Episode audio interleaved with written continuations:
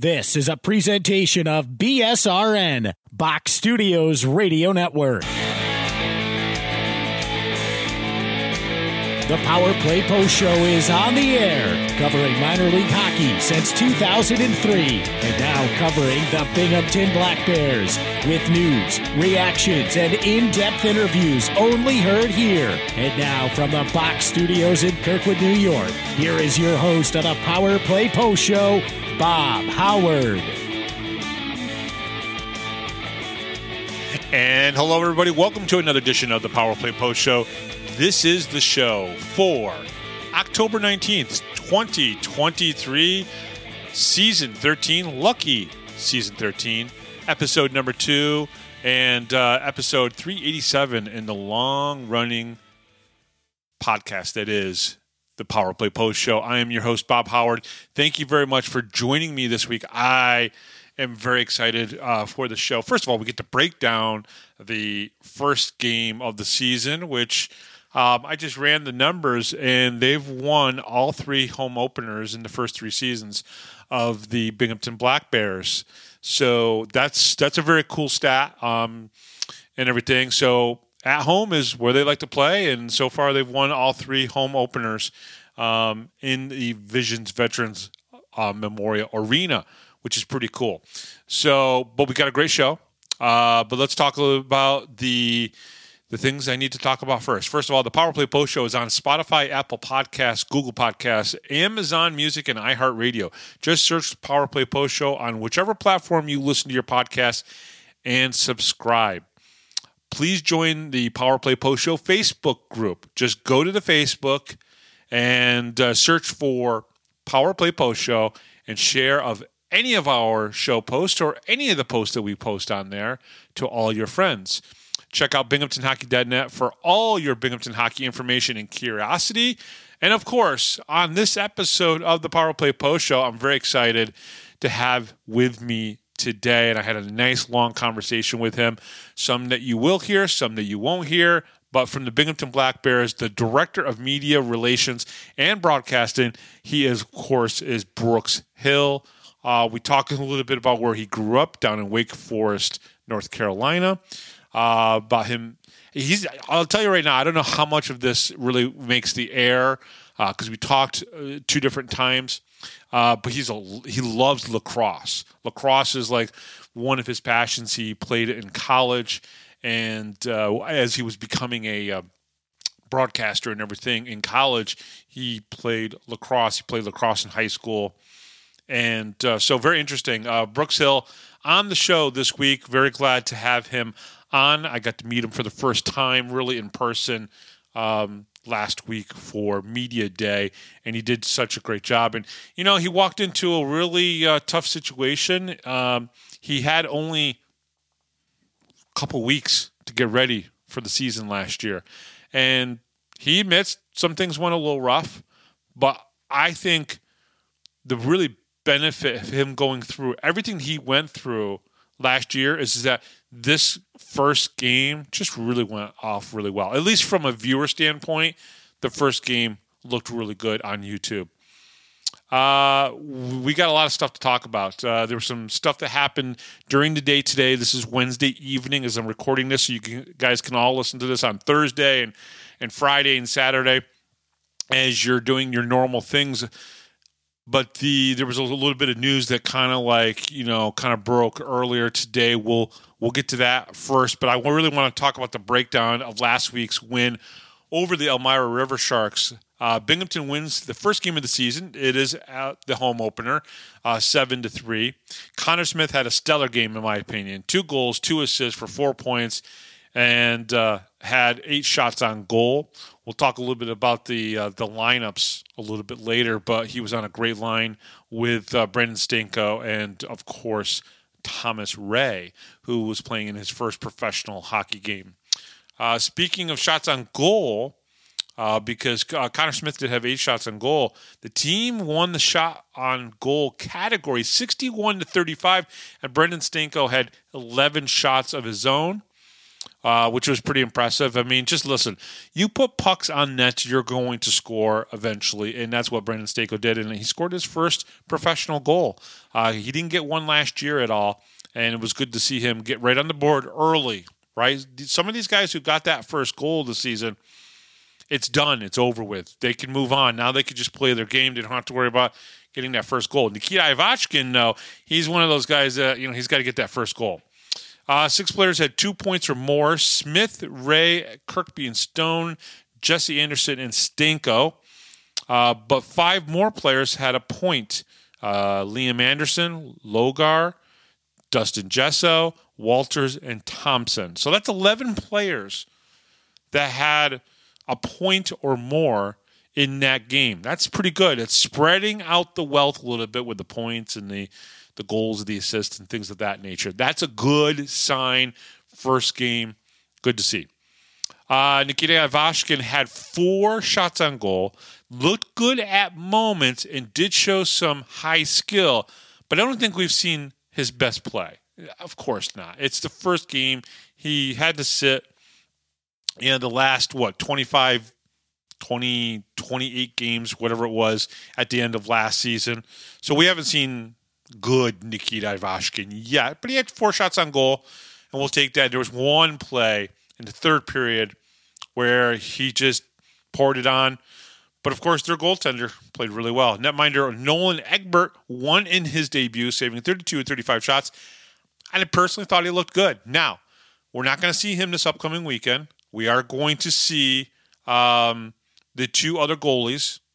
I think as long as they got 22 man roster, uh, Coach Sherwood wants to see what he's got in these other two goalies. So more than likely, you're going to see uh, Connor Mack. And I just don't want to butcher the name, so I'm not even going to try. So Connor Mack will probably play Friday night, and uh, will be in uh, on Saturday. Now, obviously, this is knowledge that I'm passing along. I'm hoping that it sticks through, but we'll we'll see. But that's what I think is expected. Is those two goaltenders will get a shot. So Nolan Egbert, he can just work on his game a little bit in practice. We'll go from there. Okay. Um, moving on, the the mess at the end of the game. Okay, so at the end of the game, there was definitely some rough stuff. I think Brendan Stamkos got you know uh, attacked from behind uh, after a face off. I mean, he literally turned around and he was heading the one way where the puck was, and the Elmira River Shark, I think his name was Poser or Posner. I probably said it wrong.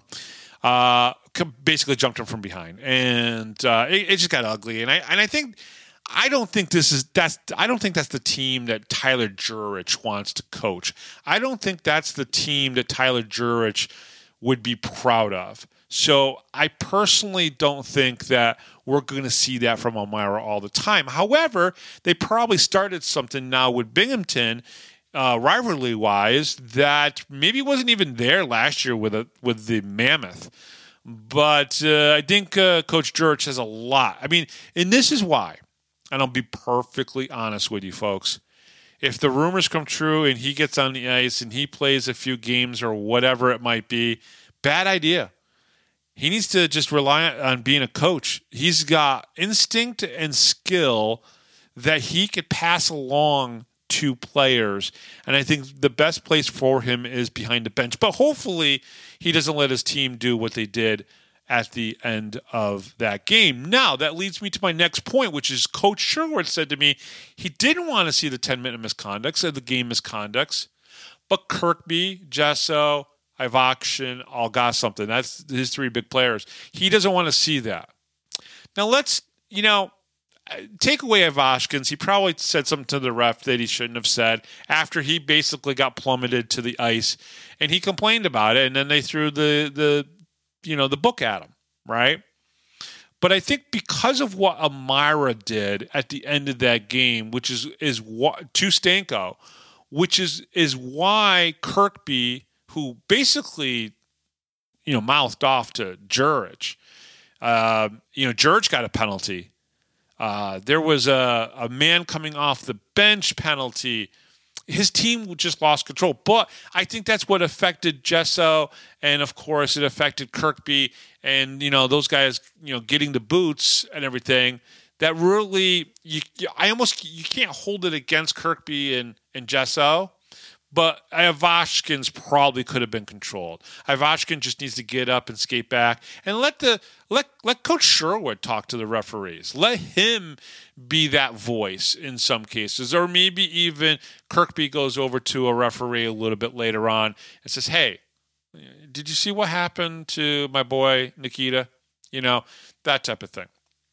So, uh, my my initial impressions of the game was happy that they scored. I think Coach Sherwood promised that this was going to be a team that could score.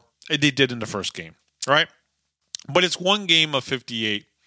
We are 56. We have to see what happens the rest of the way. But I was impressed with the Lions. First of all, I thought the Lions were great. Okay. Um, and we'll talk about that here in just a few seconds. But let's talk about Mac Lewis and Justin Sommerauer. Uh, they both returned uh, from loan. Noah Robinson and Noah Wild were released. So the two Noahs on the team uh, were released. We didn't see either one of them play. Obviously, they were there through camp and through practices, uh, but they did not play in Saturday's game. Mac Lewis and Je- uh, Justin Sommerauer are back. Uh, what was interesting was is that Quentin Roseboom was released. Um, so that was interesting. I think probably just uh, no interest, although he's a defenseman. I'm not sure what the situation is. I have not talked to Coach Sherwood about that at all. Uh, but uh, Mac Lewis and uh, Samaro, you're going to see them in this weekend's games. I can guarantee you that. What does this do for the lines for the upcoming weekend? Who's in and who's out? Okay, so let's talk about the lines last week. Uh, first of all, you had Connor Smith, Brandon Stanko, and Thomas Ray. That was a great line. I, I, think that line just clicked really well throughout the whole game. I don't think there was even a learning curve for Thomas Ray. I think he just fit in really well. Uh, I think all three of them had goals. So Connor Smith had two, Stanko had one, Thomas Ray had one. That's four goals from one line. Uh, so they did really well there. Uh, I think Connor Smith was a plus five, or Stanko was a plus five. Uh, Andrew Logar was on a line with Tyson Kirkby and Austin Thompson. That was a decent line. Now, you know what really I got out of that line was more of the kind of the physical. Uh, you know, they they back checked and forechecked really well. That's really what I saw out of that line, and I didn't expect that from Logar. But that I think we got that from all three. You know, and Thompson and Kirkby are tough guys. Don't get any, you know, don't misconcern like being able to score and the assist. They're both of those guys are are tough guys on the ice. They're I wouldn't say they're overly physical in the sense that they're in antig- you know, they don't antagonize other teams, but they can lay a check, they can forecheck, back check really well. And so that line was very interesting. It almost felt like a traditional fourth line, and you have one of those guys that can give you one of those clutch, heart and soul kind of goals. That's what that line felt like to me. To me. And then you had the very interesting line. When I saw this line on paper or in the graphic when the Black Bears brought it out, I was like, whoa, wait a second here. You had Dustin Gesso, uh, Fletcher, and Ivashkin on the same line and then Gamatsov, he was the the the ninth or I'm sorry, the tenth forward, and he actually fit in. He he would replace Fletcher a few times, three, four, maybe five times in the game. That was an interesting line, right? Because I think what you were really hoping for what I think coach probably went into this thinking was like, I'm going to have Gesso who's tough and who can score. I have Ivashkin who's fast and who can score. And Fletcher was flying all over the place as a center. I mean, he was just all over the place, right? Speed. I, I, I guarantee he thought going into that game that those guys were going to score the four goals that Connor Smith, Stanko, and Ray scored, or at least match it, right? Now, there's eight goals right there. And honestly, there were some people that watched the game against Elmira and thought, wait, this should have been 11, 12 goals, right? You know, we, we had 61 shots on goal, and, and, and the, the fact that we only scored seven was probably pretty amazing. So if you have those three lines built very similar like that, where you have one that's a hard working line that Smith, Stanko, Ray, hardworking, and they just produce because just everything was going their way. Then you have Logar, Kirkby, and Thompson, the tough line. They they were gritty and they gutted out everything, and that, they still scored a couple goals, right? But then you have Jousseau, Fletcher, and Ivashkin. They score a goal right? But you thought they were going to be the speedy and very high skilled line, and you still win seven to three. You don't really need a defense that is doing a lot. So who is out for Lewis and Sommerero? How do you get those guys in? Maybe no one. The team was successful last week, right? But I can tell you by just some knowledge that I know that more than likely you're going to see a couple guys. Things are going to change around just a little bit. First of all, I don't think Connor Smith is available for this upcoming weekend. Okay, at least that's that's what I'm reading from what I've got here. Okay, Ivashkin and Fletcher will still be together. Okay, so Jousseau will move up with uh, Stanko and Ray. Connor Smith ain't going to be probably there these two games. Okay. So what you'll see is Ivashkin and Fletcher together with Sommerero. You're going to see potentially now this, this could change. Uh, the, what I'm saying here Friday when the, the the Lions come out could be different. You never know. There's still two more practices. There's a Thursday practice and a game day skate on Friday, right? So Thompson, Kirkby, Lewis, potentially Jousseau, Stinko, Ray, um, and we'll we'll see who the tenth guy is, right? So now, some of the news that happened this weekend or this morning, well, this afternoon, really, I guess you could say, right? Let me go to the Fed site. So Matthew Ballard was returned from the ECHL. Uh, J.C. Moritz, defenseman, was released. So you have one defenseman return and another defenseman is um, released uh, with JC Moritz. I'm a little surprised. We had a great interview. He was very excited for this. And Chad Lopez has failed to report. So um, the failed to report is very interesting because um, it, it, looks like Chad Lopez, who was released from his uh, look see that he was getting in the ECHL, and now the SPHL might come calling for Chad Lopez. So we'll see what happens there. So that's kind of like the the news that came out um, this afternoon about those players. So you got Matthew Billard, you got J.C. Moritz is released. Chad Lopez failed to report, but likely he could be here in a couple weeks if something doesn't stick in the SP, right? So what's interesting when we look at all this is what does that mean for the the lines for defensemen, right? Do do we see something different? Well, Jesse Anderson played on defense, and he's an offensive guy. He's very good, and I think I, I, I said on my Facebook post I thought he was out, he was out of position a little bit, not because he was doing anything wrong. He is a natural forward and he can move around. And he's got speed and he's got skill. And his first, in, you know, in, intention is doing that. Well, him being um, matched up with JT Walters, I thought was uh, really good. And it's a very good possibility he'll be there again. Uh, Liam Anderson um, and Stone uh, were will possibly be together. And then we got um, Weber and Ballard uh, on defense. That's probably how the defensive pairings are going to possibly look, and and or maybe even, um, uh, you know, those are the six guys that'll probably be on defense this weekend. Uh, we'll see. We'll see how that all turns out. Again, there's still a practice and a a game day skate, but this is what I'm getting so far. Uh, this upcoming week's games versus the one and one Danbury Hat-Tricks. Now you're going to remember Danbury lost their first game against Watertown uh, last week, and then they uh, won game two last weekend. Um, so they're they're a, they they got a one one record right now. Coach Sherwood has been waiting for this weekend and says his team will be ready. So we'll see how that all plays out. Binghamton last played the Hat Tricks in Game Three loss in the Game Three loss in the playoffs last season, which eliminated the Black Bears. All right, so we'll have game recaps after both games. Um, I'll be at the arena on Saturday for the home game, my first home game since just before COVID.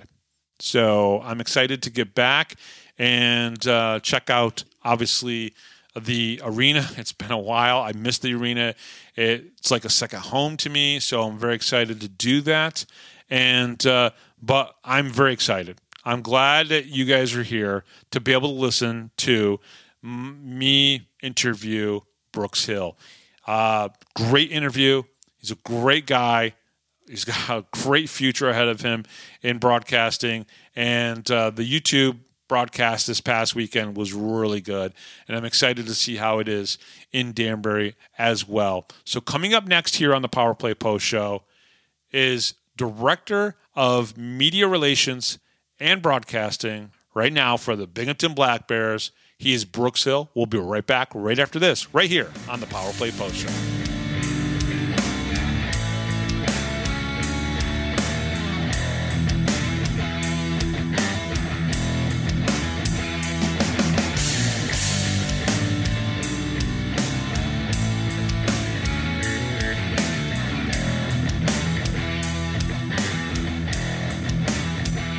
You're a Binghamton hockey fan, then you need to check out binghamtonhockey.net for all your news, stats, information, the Binghamton Hockey Hall of Fame, top 10 lists, profiles, and so much more. That's binghamtonhockey.net. You're listening to the Power Play Post Show. Hi, this is Don Biggs from the 92-93 Binghamton Rangers. Hi, this is Brandon Buchinski. This is Grady Wittenberg, the voice of the Binghamton Senators, and you're listening to the Power Play Post Show.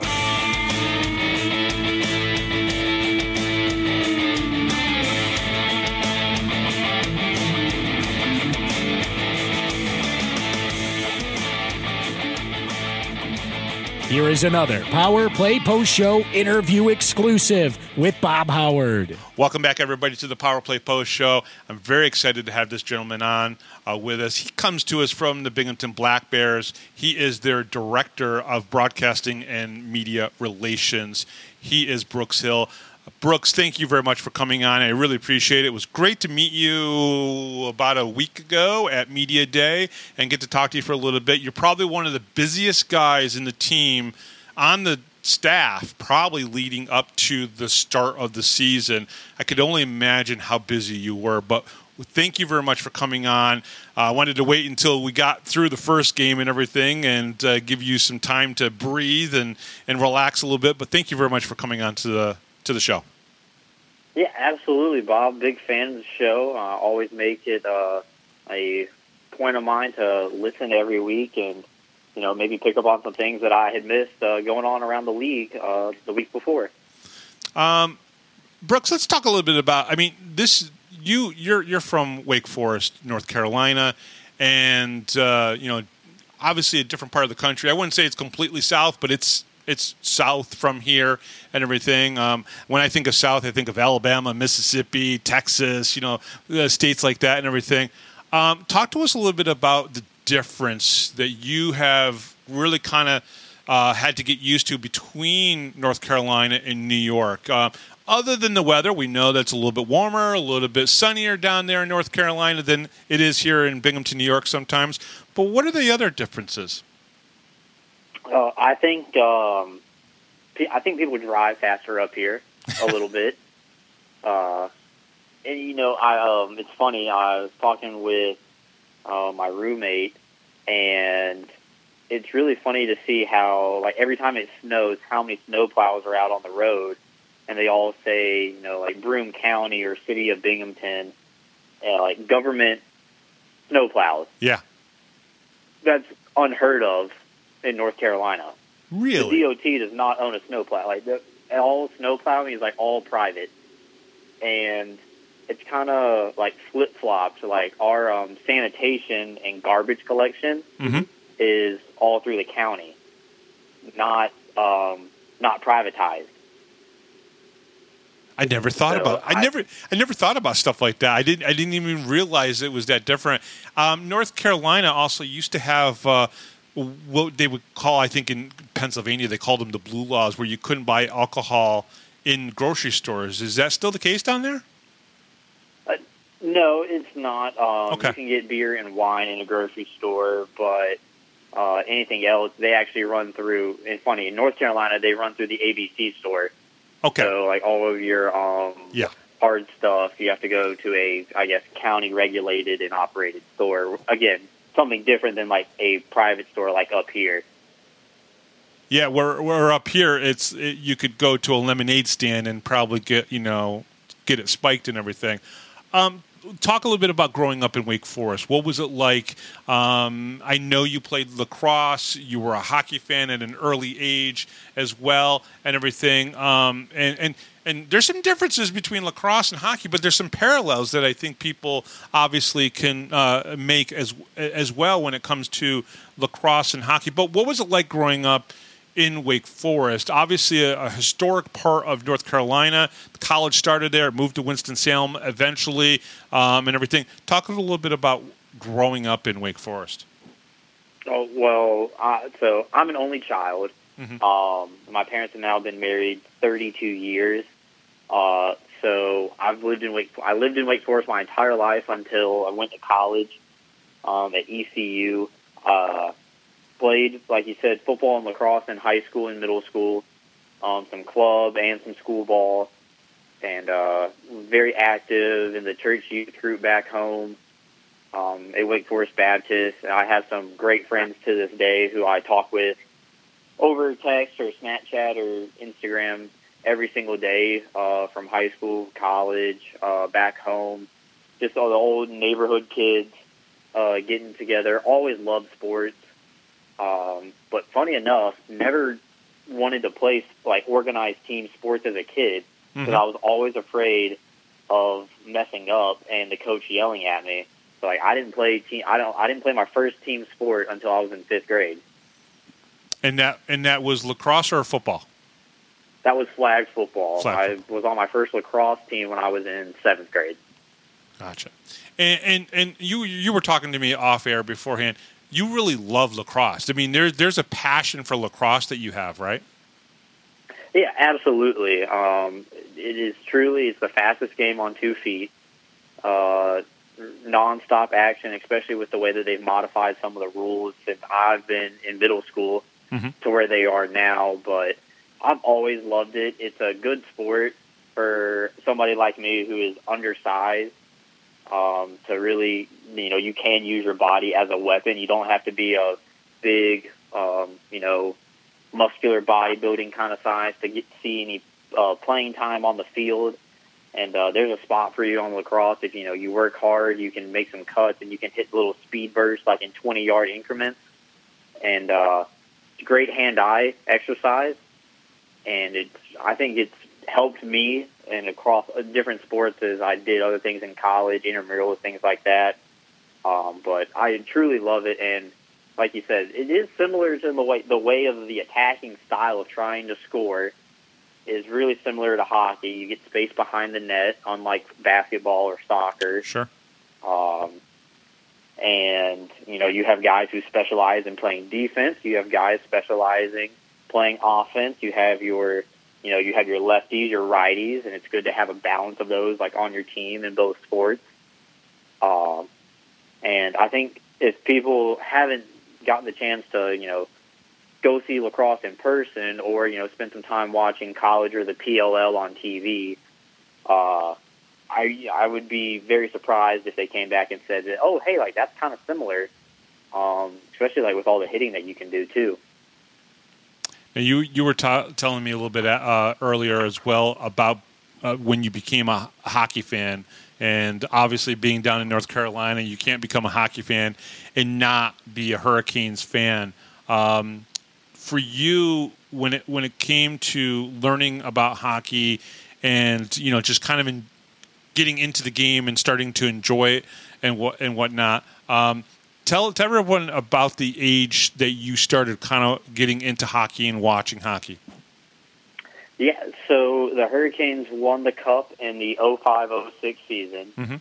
and my first game that I ever went to was in the 06-07 year. Mhm. Um, I probably made the mistake of never watching a game on TV before I went to a game. So, you know, my little, I believe, second grade, you know, mind really couldn't handle maybe how fast the puck was moving and keep up with it for a good understanding.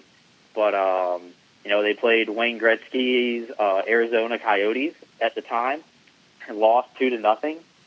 And I just remember getting a Rod Brind'Amour shirt from the store, and from then on, like I was really hooked, and it became routine watching all 82 games uh, every year until we started going more consistently. I started spending my own money once I was working uh, a job at 16, and went when I was back home from college, everything like that. And I've just I've always been in love with the game of hockey ever since I went back in second grade. Yeah, and and then obviously you chose uh, obviously to go to college and broadcasting became a thing. Now you were you you still played uh, college lacrosse, correct? Yes, sir. I went to uh, East Carolina University in Greenville. Yep. It's about an hour and 15 minutes east of Raleigh, um, about 77 miles away. And I played all four years at ECU, um, but I didn't start really doing anything related to radio or broadcasting besides your typical classes Sure. And a uh, journalism major until uh, junior year when I became an Wow. intern at uh, Pirate Radio, which is like a local station right next to campus. It's not. It wasn't student radio. A lot of people get confused about that. It's like, oh, like it was Oh. student radio that you worked on. It's like, oh no, like it's a real, you know, real tower, real station. Uh, man, I'm trying to remember the call letters. Uh, WBLX, I think, is one of them because they have W- two towers, one in Greenville and one in Washington, or Little Washington, as they say in Greenville. I think it was WDLX. That's what that's uh, what I see in the press release from when you got hired with the Black Bears. Yep. WDLX in Greenville. So, um, so wait, so you're telling me you didn't really get the broadcasting bug until your junior year of college? Well, I think that was when I had. That's when I started getting the experience for it. I always knew I wanted to be involved in sports media. Gotcha. Um, fun fact: back in the day, I used to have the uh, 2006 Carolina Hurricanes Stanley Cup champion DVD, Oh, and my mom had a Chevy Suburban, and that would be the only DVD in there. And every single day, I would watch the same DVD and just pause it. And whenever we got back in the car, pick it back up. It was at the point Yeah. where I think I had the entire DVD memorized word for word. And like you go through the regular season, then each round of the playoffs uh, for them, and each Stanley Cup final game against Edmonton had its own like episode in there. Mhm. And I think it drove my parents crazy, but they say that's where like they knew that broadcasting was going to be something for me. Truth be told, I really didn't want to do broadcasting probably until junior year of high school. I wanted to be an athletic trainer sure. because I was taking athletic training as a sophomore. And I had come to the terms that, hey, I'm probably not going to be a professional athlete. Like it's just not in the cards for me. So Brooks, we all go we all we all go through that. We all we all have that Yeah. moment in our high school career where we're like, yeah, this isn't going to happen.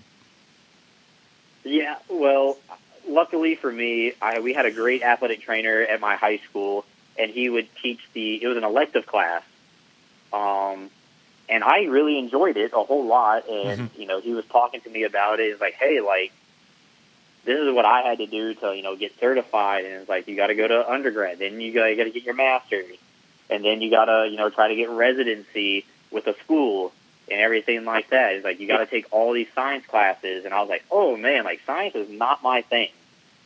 Uh, so then the next year I took journalism instead of athletic training again, Right.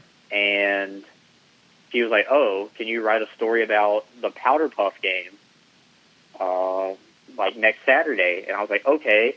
Turned it in to the teacher. Norma Weekman was her name, and she was like, "Oh, I have another Austin in my class who um, Austin was like the first like guy who did broadcasting and did PA at the school while he was uh, still in high school. He's like, you can write sports technically, uh, and like that's something we haven't had in a couple of years. And I was like, oh, okay. So take journalism again. The next year as a senior, thinking, hey, that was a pretty fun class. I got an A in it. Like, wasn't too hard of a work, and you know, you only get like stressed like once or twice a year, like trying to make a deadline. But pretty neat. And then I get pulled out of class on like the second Monday of the school year, and I'm thinking, what did I do wrong already that I'm getting a talk to in the hallway? And I'm just running all the scenarios in my head, like how am I going to tell my parents I got in trouble already?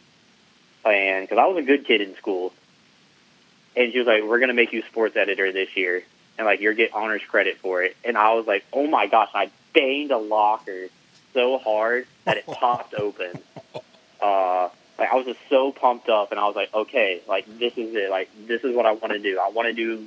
I want to do sports journalism, and I guess I just got good at talking fast.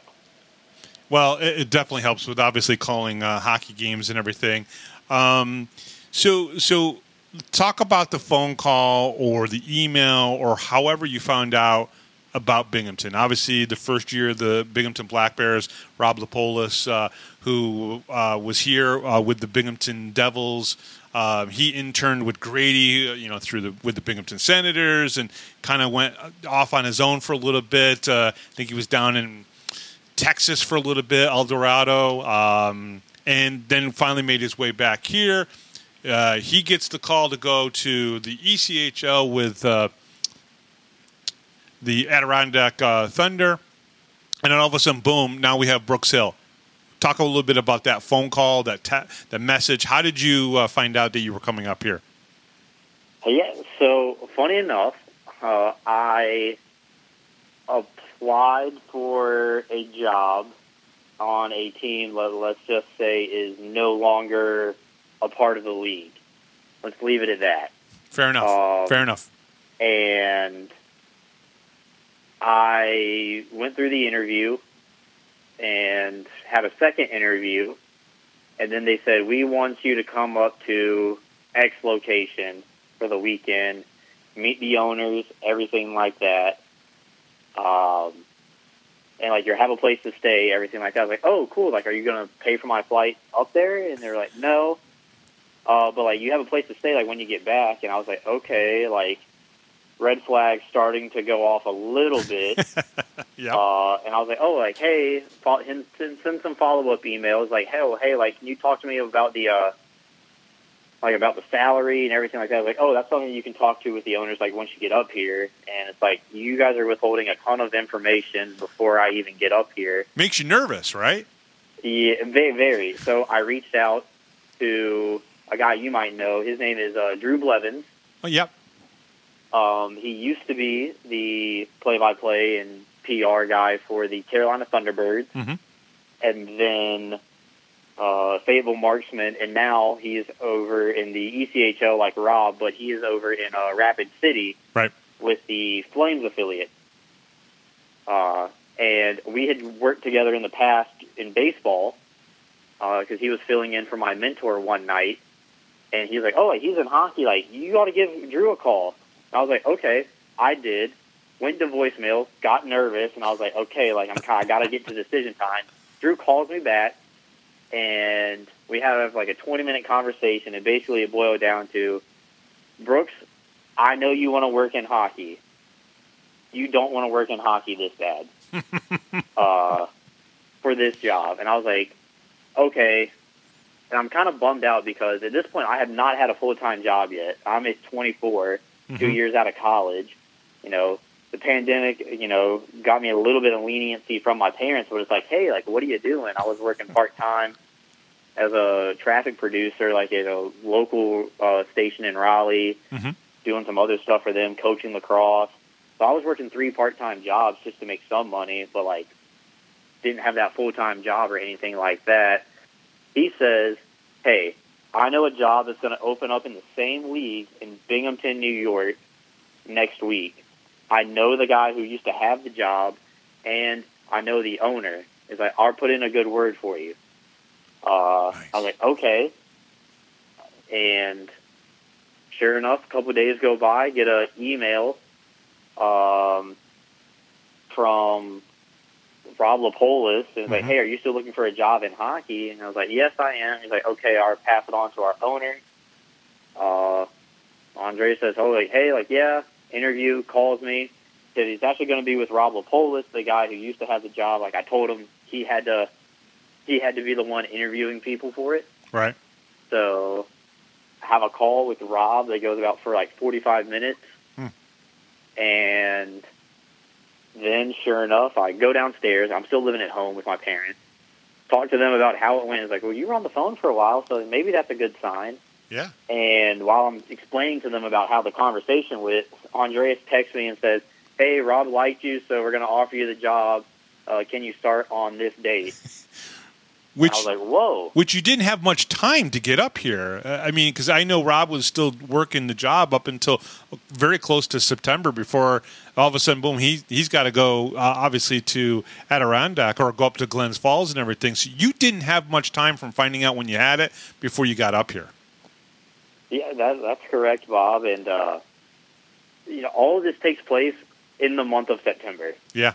So, like they, I think they had a preseason game um, that I think, like in the grand scheme of things, I think Andreas probably wanted me to go and do like the preseason game. Mhm. But that was the day I ended up moving up here. I moved up October first. My first day in the office was October third, and we played October fourteenth at home uh, against Elmira back when they were the Mammoth. But um, it was a very quick turnaround. Like as soon as I, you know, said, okay, like I'm going to do this. Um, How did you? it How did? How did you not have a panic attack within those couple weeks of getting here before getting on, you know, doing that first broadcast? How did you not have panic? I mean, I, I know me. I was like, if I only had a couple weeks to to basically learn a, a whole roster, basically learn a whole new I mean, audio setup, you know, and everything. What people don't realize is, especially with YouTube and having a radio station this year, obviously, no radio station makes things a little bit simpler and everything, probably in the grand scheme of things.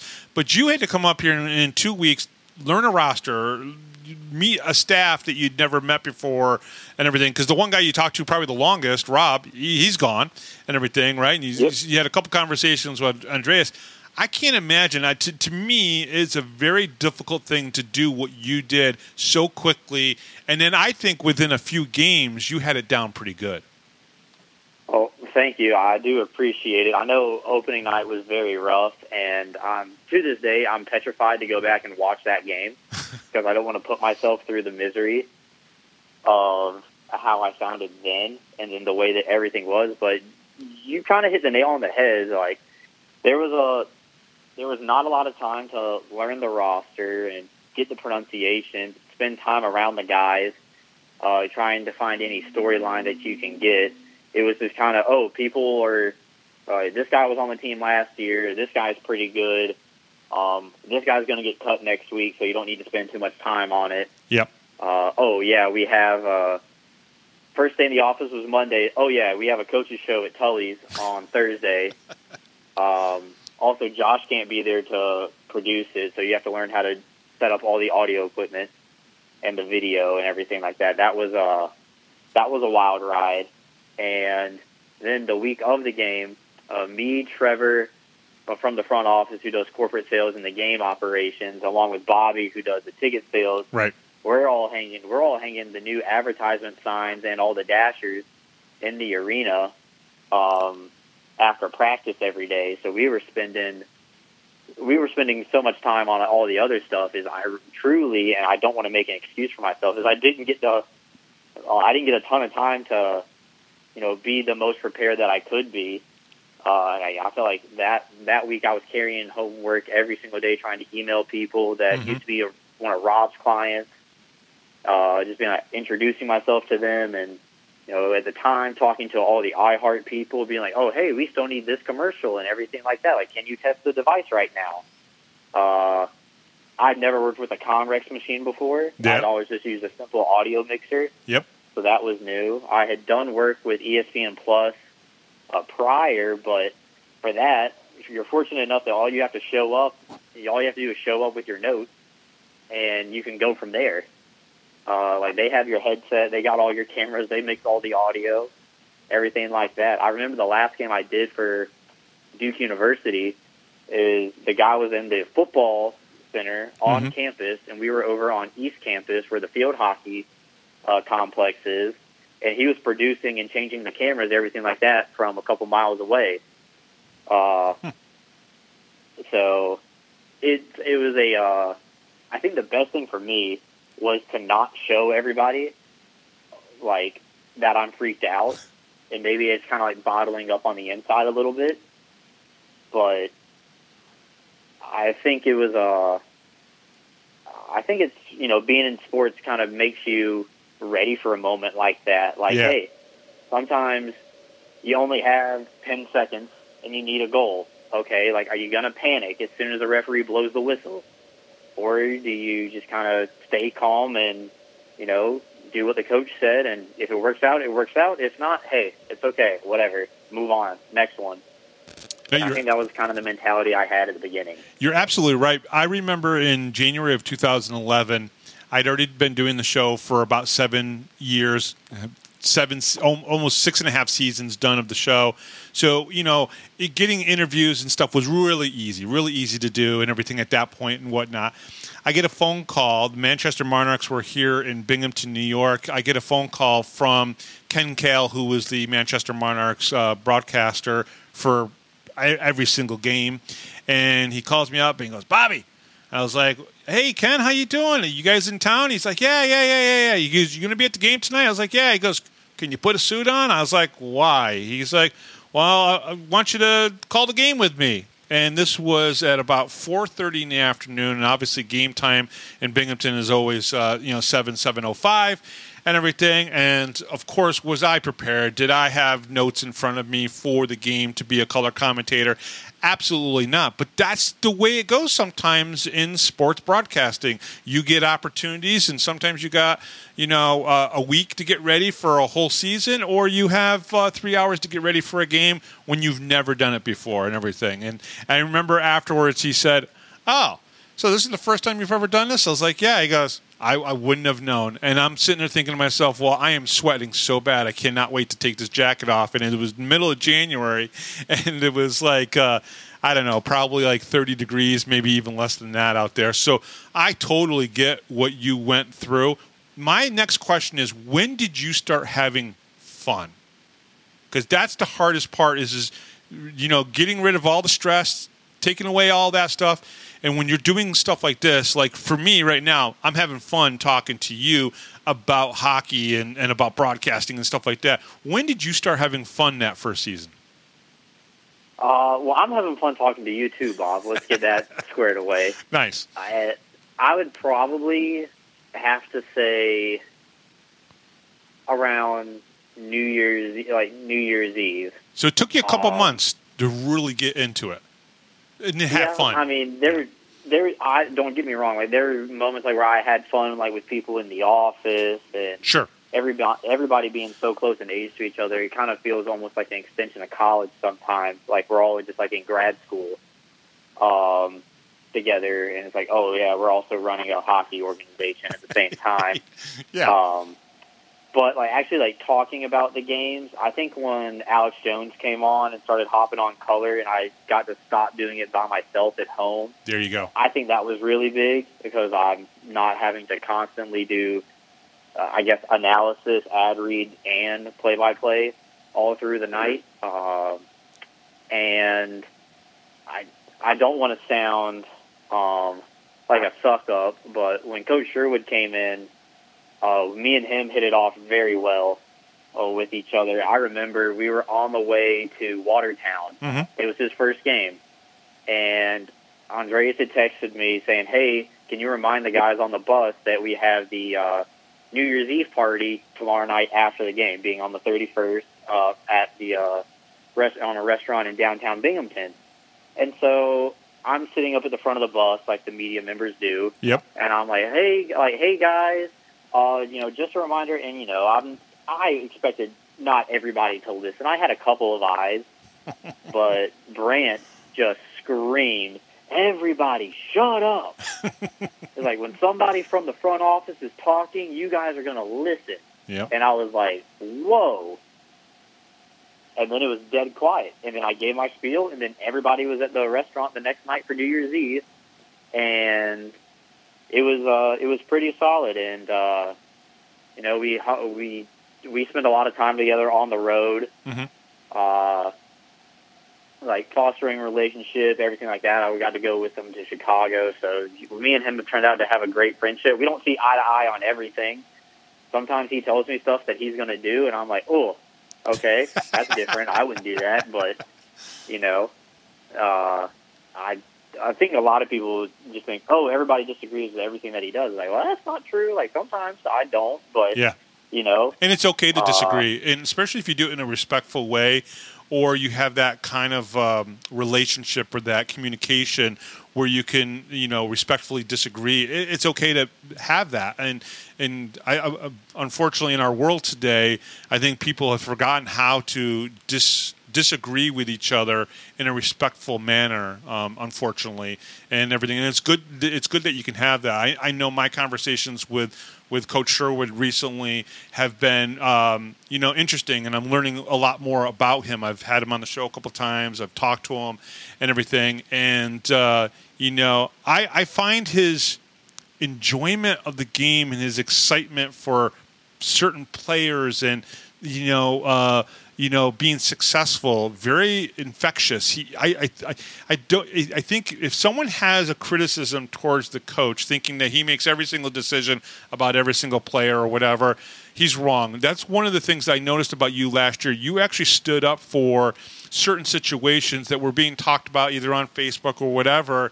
Um, and you know it's like people have to realize the coach is not the be all end all of every single player decision that's out there. Sometimes it's the player, sometimes it's an ownership, sometimes it's even beyond that and everything. And I like the fact that you felt comfortable enough near the end of the season to start really kind of I don't want to say defending a friend or a colleague or whatever, but you, you just you spoke up and you had an opinion, but you did it in a in a respectful way because, you know, unfortunately, when you do make comments like that, you're talking to your your your fan base and everything. Um, but in the same regard, I think it was deserved.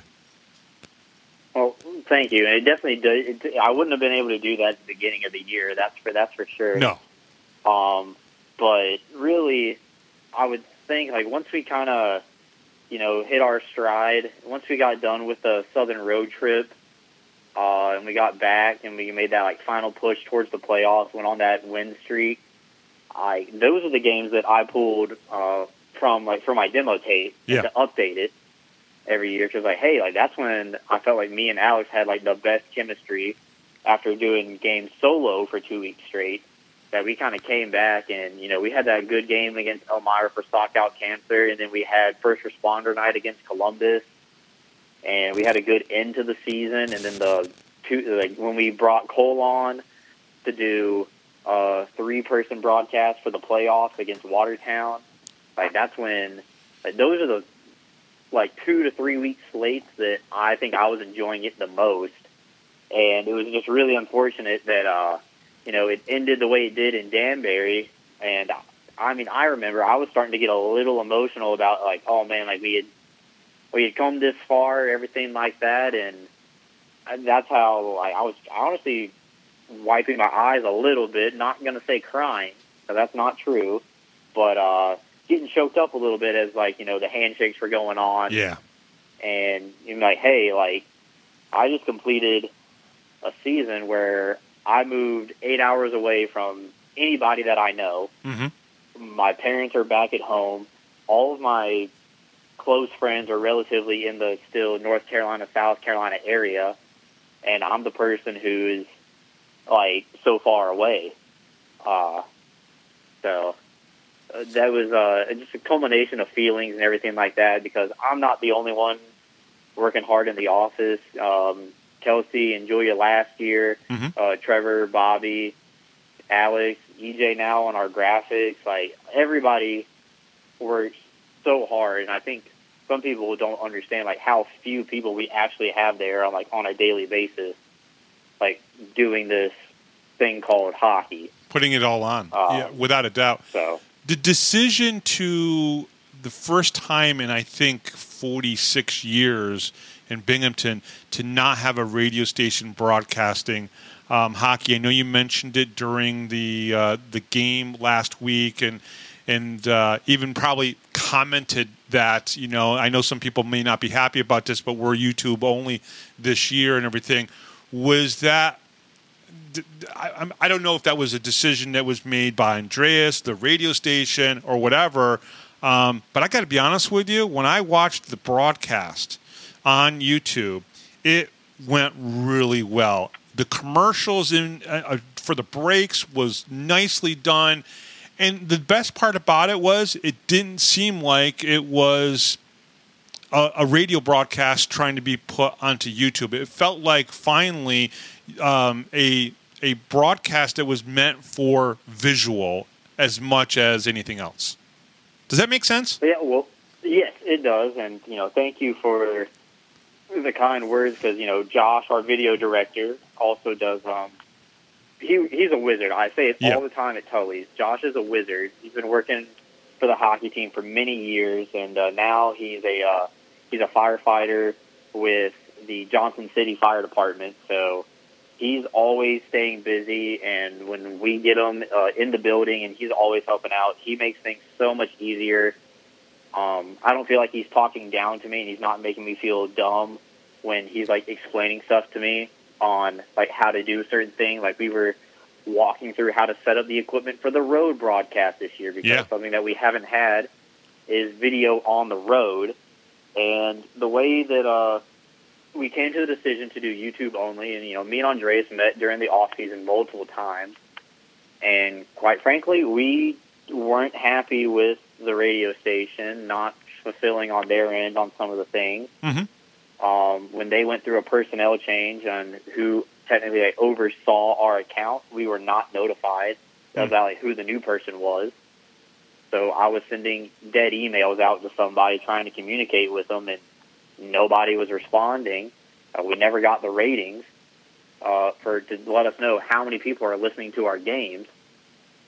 Uh, whereas YouTube, it'll tell us exactly how many people are listening at the current moment, how many people have listened, and how many people have watched it after the game has ended. And unfortunately, with no way to track how many people are listening on the radio, we kind of saw it as a sunk cost where, hey, like we can just do video only if we can get some other teams in the league to kind of step it up a little bit Mhm. and like commit to, hey, everybody does uh, YouTube and, you know, if we let you do it in our arena where we do have, you know, very nice equipment, Yep. can you let us do it in your arena? Yeah. And uh, like like you said, some people have said that they're upset that we're not doing it on the radio because they don't have a smartphone or you know they're a one computer household with access to YouTube. Uh, but Well, I also think it's. I think it I, I think it's the combination of, of, of obviously those type of parameters, but at the same time, there are so many people that just would turn on the radio broadcast and listen, and you know, you, you know, like if they were at work or you know, uh, you know, driving in the car, you turn on the radio. Oh well, oh. There's there's Brooks and the Black Bears, or you know Grady and the Senators, or or Roger Neal, and you know, but that's again, that's the past, and the future is what makes sense. One of the things that I don't think fans truly understand, that you and I understand, is something you just brought up, which is the quantifiable numbers that you can get from YouTube and use that to sell to your advertisers is much better than the radio that you really don't get a good true sense of how many people are really listening. And I think that's important. And I think that's probably one of the big reasons why you guys made the decision that you did. Yeah, I yeah I agree, and uh, you know, technology has a way of you know kind of evolving. You know, we've seen way like there was a time where you weren't watching sports on television; you could only get it on radio, and then they started putting them on television, and now we have you know streaming where I can watch the Hurricanes play every single game, Mhm. even though I'm eight hours away Yep. uh, from their arena. So, Brooks, before I let you go, let's talk a little bit about this uh, current team. They won the game seven to three um, against the Elmira River Sharks. I know there are people in Elmira still looking for a shark in the Susquehanna and Chenango rivers. You're not going to find any, guys. It's it's okay. It's okay. But um, it was a good game, I thought, for the Black Bears. I thought uh, uh, Nolan Egbert played really well in net, his first pro game.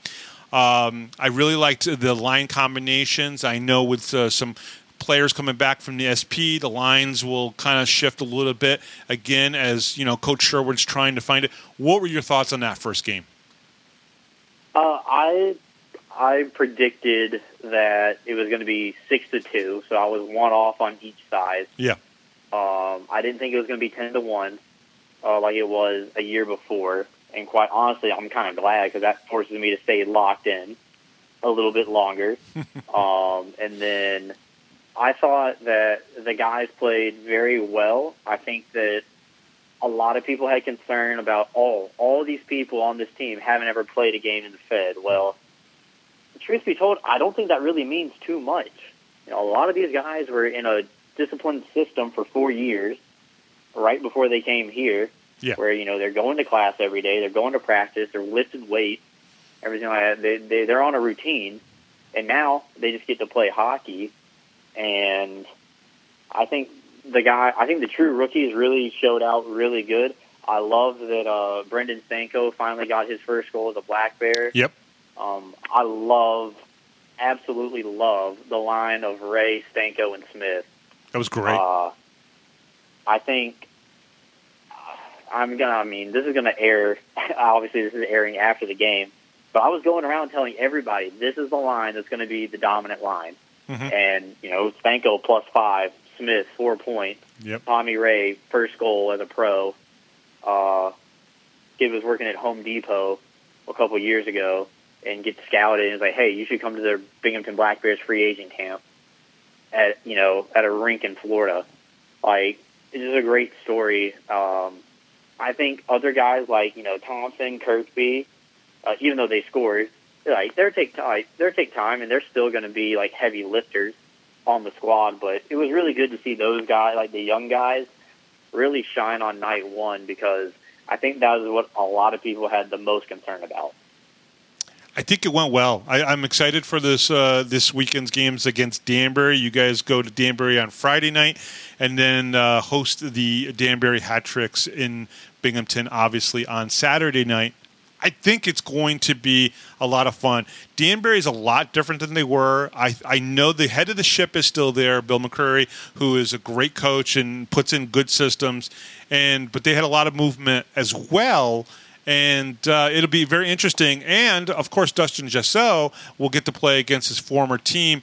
And let's see if that uh, lights a fire under his butt a little bit. He had the goal um, against the Elmira last week, which is great and everything. But it'll be interesting to see how they do against Danbury.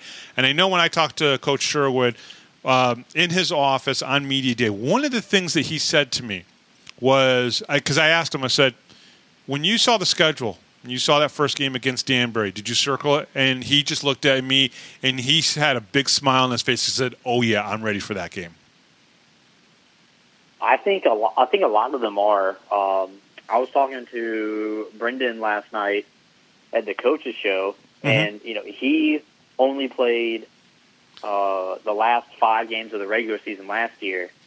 Uh, Danbury wasn't a part of that, and he had a uh, he had a family situation come up where he knew that he was not going to be able uh, to participate in the playoffs for the Black Bears. So uh, his playoff spot went to somebody else, which a lot of people don't also understand. Like, oh, like, Yep. why is so and so not playing? Yep. Like, hey, there's more that goes on into it that you know we can tell people at the time. But he actually never played. Like he's like, I've never played Danbury. I've only seen it on video. He's like, I want it. He's like, I want like I, I want to go to there. Like I want to see the Animal House. Like we're going into there, and like we're the villains. Like that night, Yeah. and like like we're the villains, and then we turn right around on Saturday, and then we're the heroes. It's like it's just so cool like how that works. Um, I, that was a really neat perspective. Like you don't see too many people being like, I want to be the villain. Yeah. Like I want them yelling at me nonstop.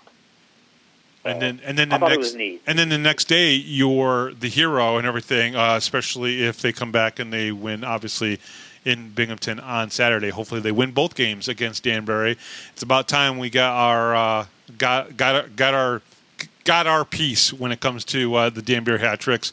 Uh, Brooks, thank you very much for coming on. Obviously, fans, if you want to hear Brooks, you basically got to watch the game, and it's on YouTube. So just go to the new um, Binghamton Black Bears YouTube page. Check them out every single weekend. Um, and, well, every Friday and Saturday at least for, for mo- for most of the season and everything. They're going to do the road games this year, which is pretty cool. Um, Brooks, thank you very much for coming on. We really appreciate it. Yeah, absolutely, Bob. Anytime. Looking forward to hopping back on later in the season. Awesome. He is Brooks Hill from the Binghamton Black Bears, and we'll be right back right after this, right here on the Power Play Post Show.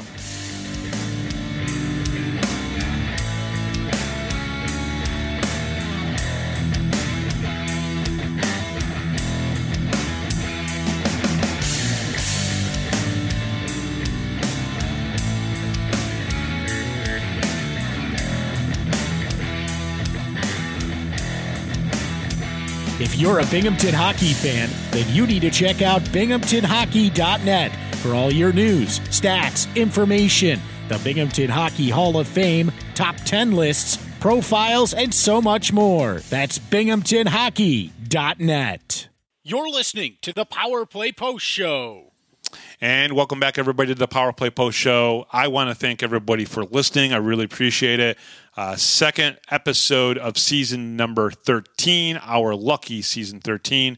And I'm just really excited uh, that everybody is tuning in, following us on uh, Power Play Post Show's Facebook page and just really uh, enjoying this season already. Uh, the Power Play Post Show is on Spotify, Apple Podcasts, Google Podcasts, Amazon Music, and iHeartRadio. Just search Power Play Post Show on whichever platform you listen to your podcast and subscribe.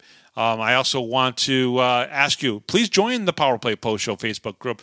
Go to uh, Facebook and search for the Power Play Post Show and share any of our show posts to all your friends. Check out binghamtonhockey.net for all your Binghamton hockey information and curiosity.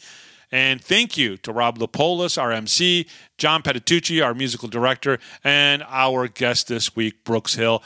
Folks, enjoy the games this weekend against the Danbury Hat Tricks. And if fans, if any of you are going down to Danbury, just always remember be respectful when you're in their rink, as you would expect us to, as people to be respectful. Remember Wilkes-Barre and Rochester coming in. Just be respectful when you go into their rink, like you would want those guys or Danbury now coming into our rink, like always and uh, be safe, number one. And let's hope that the Black Bears can secure two more wins this weekend. Thanks for listening to the Power Play Post Show. We'll talk to you guys again next week.